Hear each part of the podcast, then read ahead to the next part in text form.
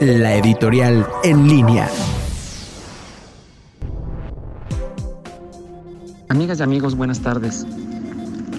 Como consecuencia de la pandemia del COVID-19 en todo el mundo, los sistemas de salud públicos y privados han debido realizar inversiones importantes para sus sistemas de atención, de prevención, ya sean clínicas de primer nivel, hospitales especializados.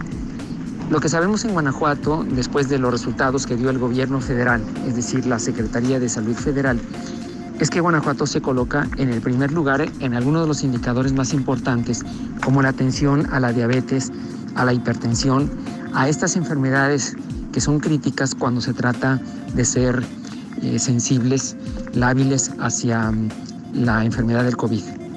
También en la gestión de trasplantes de órganos y también en la cobertura hospitalaria.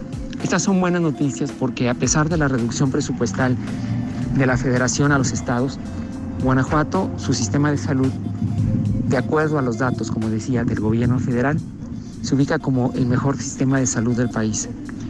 Fue una buena decisión, en mi opinión, que el gobierno de Guanajuato no aceptara el convenio con el INSABI, con el Instituto Nacional de Salud, que creó el presidente López Obrador. Pues no era otra la estrategia, sino que perdiéramos recursos y capacidades.